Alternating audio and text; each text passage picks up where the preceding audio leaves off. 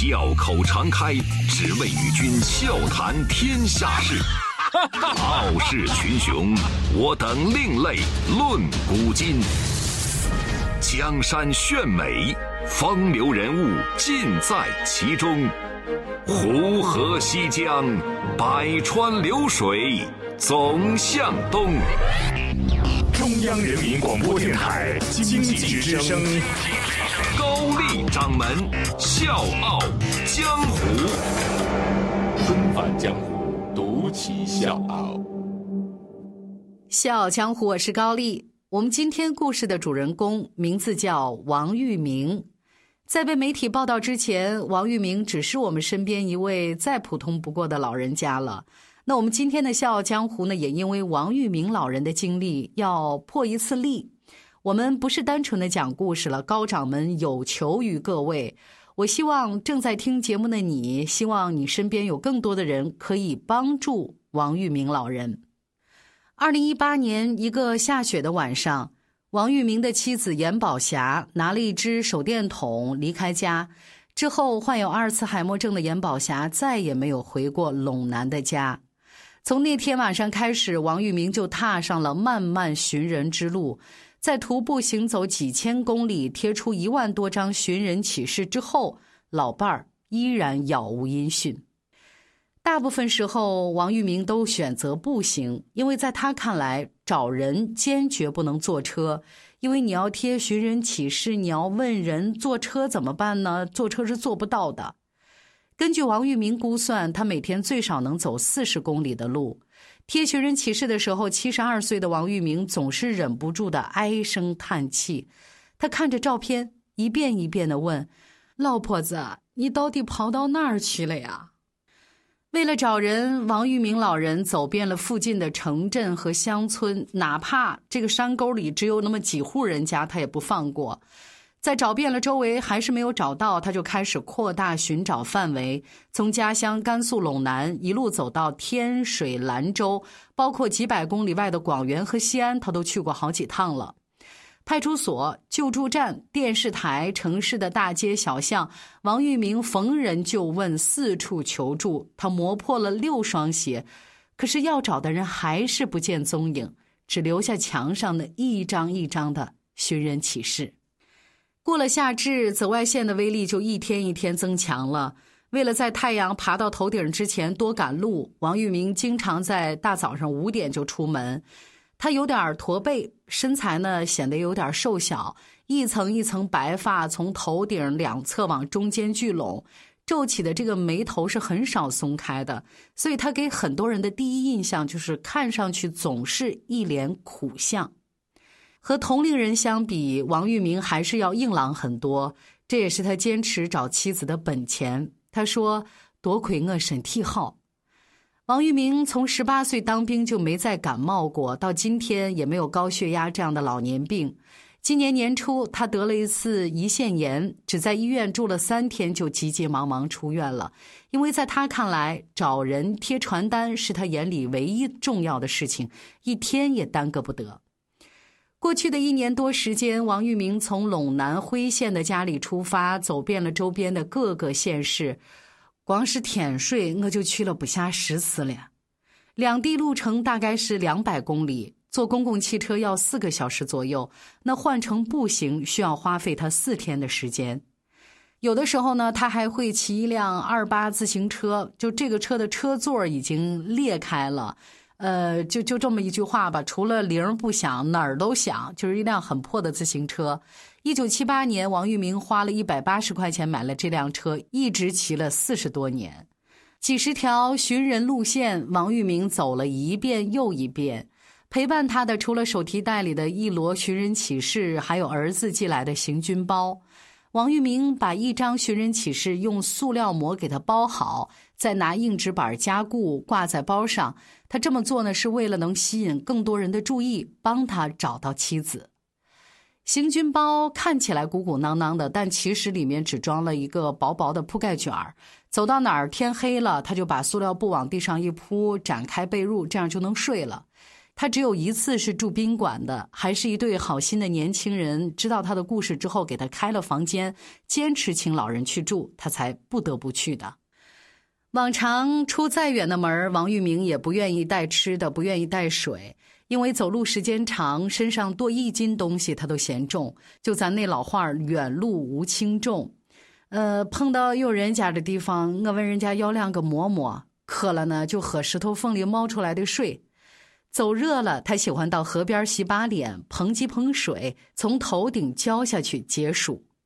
在辉县当地，很多人都知道王玉明寻妻的故事。两个冬天过去了，他们还能看到这位七旬老汉儿在路边贴寻人启事，而王玉明也感受到了很多的温暖。比如，一个年轻人从兜里掏出二十块钱塞给王玉明，嘱咐他不要着急，慢慢找。有一位司机开车都开过去了，认出王玉明之后又倒回来，问他是不是要带他一段路。经过几家商店的时候，店主们纷纷给王玉明递水，其中一位还给他端了一碗泡面。大概十二年以前，严宝霞就开始出现记忆力衰退的问题，把东西放到一个地儿，扭身就忘了。二零零八年有一天，严宝霞头晕的厉害，丈夫就带她去了医院。一查，查出了阿尔茨海默症，之后他的记忆力就开始严重衰退，从病房到厕所就那么短短几步路，他也找不回来。确诊之后，严宝霞的病情时好时坏，尽管平常不怎么离开小区，还是有好几次跑到外面找不到家，最终都是被好心人送回来。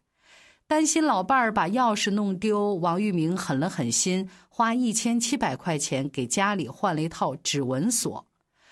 可是老伴儿终究还是走丢了。那天晚上，王玉明在卫生间洗脸，他就听见门响了。他当时以为老伴儿要去家附近的公共厕所，因为平时为了节省水，老伴儿经常会走几步路去院外上厕所。二十分钟之后，人没回来，王玉明才意识到不对了。那天下着小雪，严宝霞出门的时候穿了一件旧棉袄，脚底下穿的是一双二十多块钱的单鞋，身上除了一个手电筒，再没有其他的东西。同一个小区的住户在路上碰见过他，但是也没多想。王玉明一路骑向高速收费站，后来才知道他找错了方向。严宝霞沿着公路一直走了离家十七公里远的福镇。这是离开家四个小时之后，镇上的一个摄像头拍到的他的身影。福镇派出所的副所长回忆，接到报警那天正好是他值班。从监控里，他看到一个老太太打着手电往前走。从监控探头和实地询问当中，王玉明知道，二零一八年一月二十六号零点多，严宝霞曾经在一家餐馆门口待了一个多小时。凌晨两点多的时候，他从一家酒厂大门的监控前面走过，再往前就是没有摄像头的一段山路了。早上五点钟左右，家住公路边的马志祥被一阵狗叫声吵醒了。他和妻子起床就看见门外呢有一个老太太，从河边走到门前，又转身回到河边，就这么来回走了两遍。老人说呢，他找不到路了。马志强的妻子给了他两个馍馍，把他带上公路，看着他朝辉县的方向走了。打那儿之后，王玉明再也没有找到见过严宝霞的人，他就开始怀疑是不是哪个车把我老伴儿给撞了，挖了个坑给埋了。饿死的可能也不是没有，但饿死了也应该有人发现呢。王玉明有意识的沿河边走，他想看看河里面是不是有浮尸。同样没有结果，活不见人，死不见尸。王玉明不敢放弃，打算就这么一直找下去。找不到我老婆子，我死要死在外头。五月八号贴寻人启事的时候，他又对着照片自言自语：“老婆子，我也不愿意把你贴到这儿，你赶快走到有光的地方，让我把你接回家吧。”说下却没有下的说停却停不了的风，这是什么季节？没有你的夏天，没有你的夏天是冬天。我不能摘一个月亮，也不能摘一颗星星，我只能摘一朵野花送给你。一盘花生命，讲故事给你听，再唱一首你最爱听的歌。丢啊丢啊丢手绢，轻轻地放在你后面。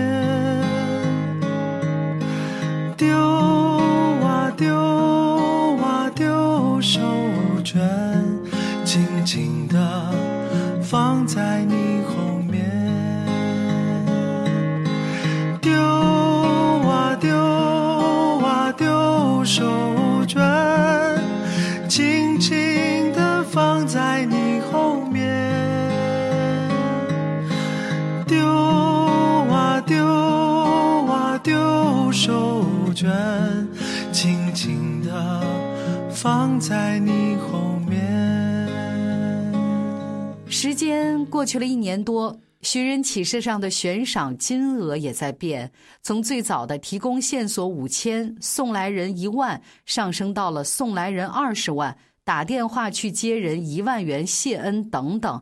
电话接到了不少，却没有一个是严宝霞。有人就问：如果真有人把你老伴儿送回来，你这二十万块钱你怎么出啊？王玉明说：“我就把房子卖了，我要房干啥？只要人能回来，我就带他回他娘家住去。”十八岁，王玉明参军，被分配到西宁一支部队的汽车连。因为学习认真、工作负责，王玉明先后被评为青藏线上的标兵、优秀共产党员。部队的一位唐山籍的女兵觉得这小伙人不错，就把妹妹严宝霞介绍给了他。那个时候，严宝霞也住在部队，帮姐姐带孩子、做饭、打热水的时候，王玉明经常能碰到严宝霞。嗯，我俩一见面就特别高兴，我很爱她，所以一年多以后，两个人订婚了。有的时候，王玉明也会后悔，觉得娶严宝霞是害了人家。我屋的条件太差了，他给了我，过的一定是苦日子。当时复员回到家乡，家里既没有房，也没有人，他找了一间旧屋子，盘了一张土炕，才敢拍电报让妻子过来。生大儿子的时候，因为没钱去医院，严宝霞只能在家里生，结果流了很多血，身体虚弱，出现了产后抑郁的症状。生二儿子的时候，严宝霞又出现了说胡话的症状，诊断是神经官能症。王玉明觉得，就是当时生活条件太差，整天为生计操心，才生了这样的病，有了这样的结果。苦日子过多了，所以他们养成了节约的习惯。到现在，王玉明的家里，他们的卫生间总会放着一个塑料盆儿，用过的水都留着，用来冲厕所。地上扣着一只上世纪风格的铁皮洗衣盆，厨房里的两只棕色的水瓮也有几十年的历史了。大儿子买房的时候，严宝霞拿出了十一万块钱，他自己平常一分钱都不舍得花。王玉明也一样，尽管一个月有两千多的退休金，他还是不能闲着，经常跑到附近的工地干小工，一天呢也能有八十多块钱的收入。找妻子，他身上穿的那个衣服还能隐隐约约看到油漆点。缺钱的时候，他依然会去工地打工。两个人年轻的时候十几年两地分居，所以王玉明本来打算好，到了七十岁说啥也不干活了，就跟老伴儿好好的过日子，安享晚年。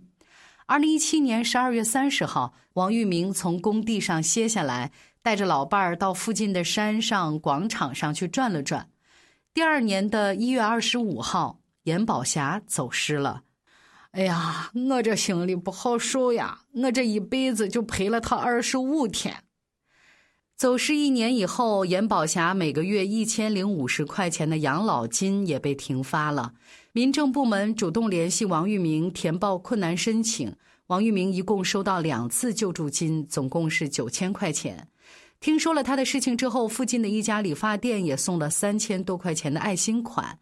临县一家广告公司的老板免费帮他在广告纸上刊登了一年的寻妻启事，占的版面也是越来越大。一位爱心人士计划组织五十辆车，带着两百人去寻找王玉明。担心路上会出意外，始终没同意。可是所有人的好，他都记得。他随身带了一个小笔记本警官、记者、志愿者的电话，他都在上面写着。顺路捎他一程的人，他会记下人家的车牌号。前一段时间，有一位拍客把王玉明寻妻的这样的场景拍下来，上传到视频平台。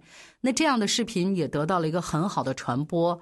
为了表示感谢，王玉明特意做了一面锦旗送给了人家。最近这段时间，王玉明每天都能接到十几个电话，有人发短信过来想要给他转钱，他就不回短信，请记者帮忙推辞。我又不知道人家是谁，这人情以后咋还嘛？不能要，因为在部队服役，大儿子没办法一起找人，那在郑州工作的二儿子也很少有空能在外面跑，所以只剩王玉明一个人寻找妻子。五月九号，贴了一天寻人启事的王玉明回到家里，他拿着老伴儿的照片，忍不住感慨：“你呀，你咋是个这命呢？”看见桌子上摆的光荣之家的金色名牌，王玉明又开始叹气：“这光荣之家都是逆创造的呀！”第二天，他背起行军包，再次上路。这就是我们今天《笑傲江湖》王玉明老人寻妻的故事。所以回到节目一开始我说的那句话，今天高掌门不单是讲故事，也有求于各位。我真的希望可以帮到王玉明老人，因为有些悲伤不一定让人落泪，但那种沉重会直戳心灵；那有些希望也不一定是让人开怀大笑，但总会有一丝阳光不经意的落在眉梢。所以各位，如果你有任何线索，请在《经济之声·笑傲江湖》的公众微信留言，感谢你。我是高丽，明天见。心里有个地方，仍旧种着曙光，能扛住风浪，能收获希望。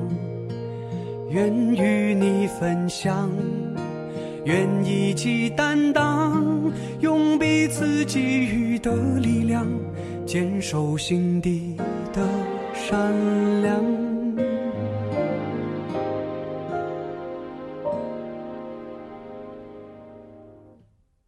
看那些苦难，凭着勇敢，让我们直面荆棘坎坷，驱散黑暗。哪怕命运流转，时光洪流冲散，坚信能穿越新的荒漠，找到你，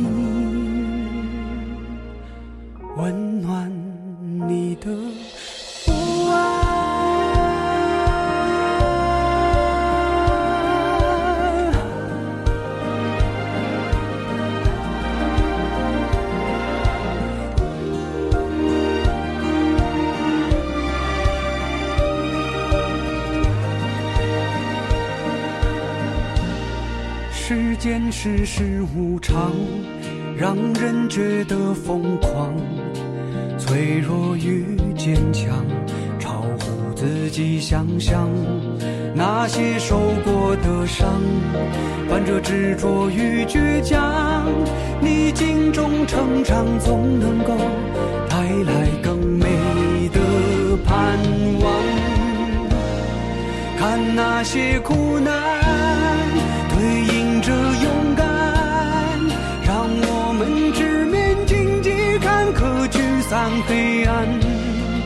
哪怕命运流转，时光洪流冲散，坚信能穿越新的荒漠，找到你。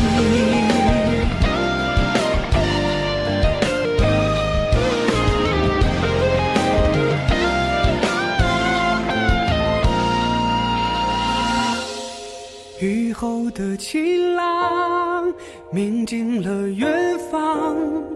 就让我们用爱的能量扬帆续航。天空蓝蓝，生命浪漫，我将带着我的真情找到你，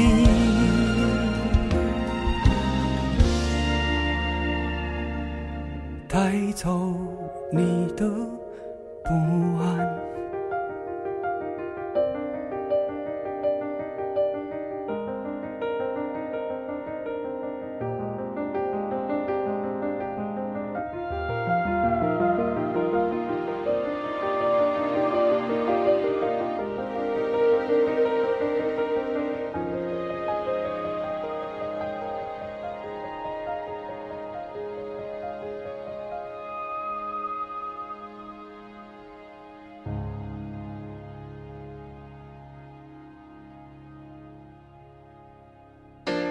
周一到周五，早间五点，下午四点，欢迎收听高丽掌门笑傲江湖。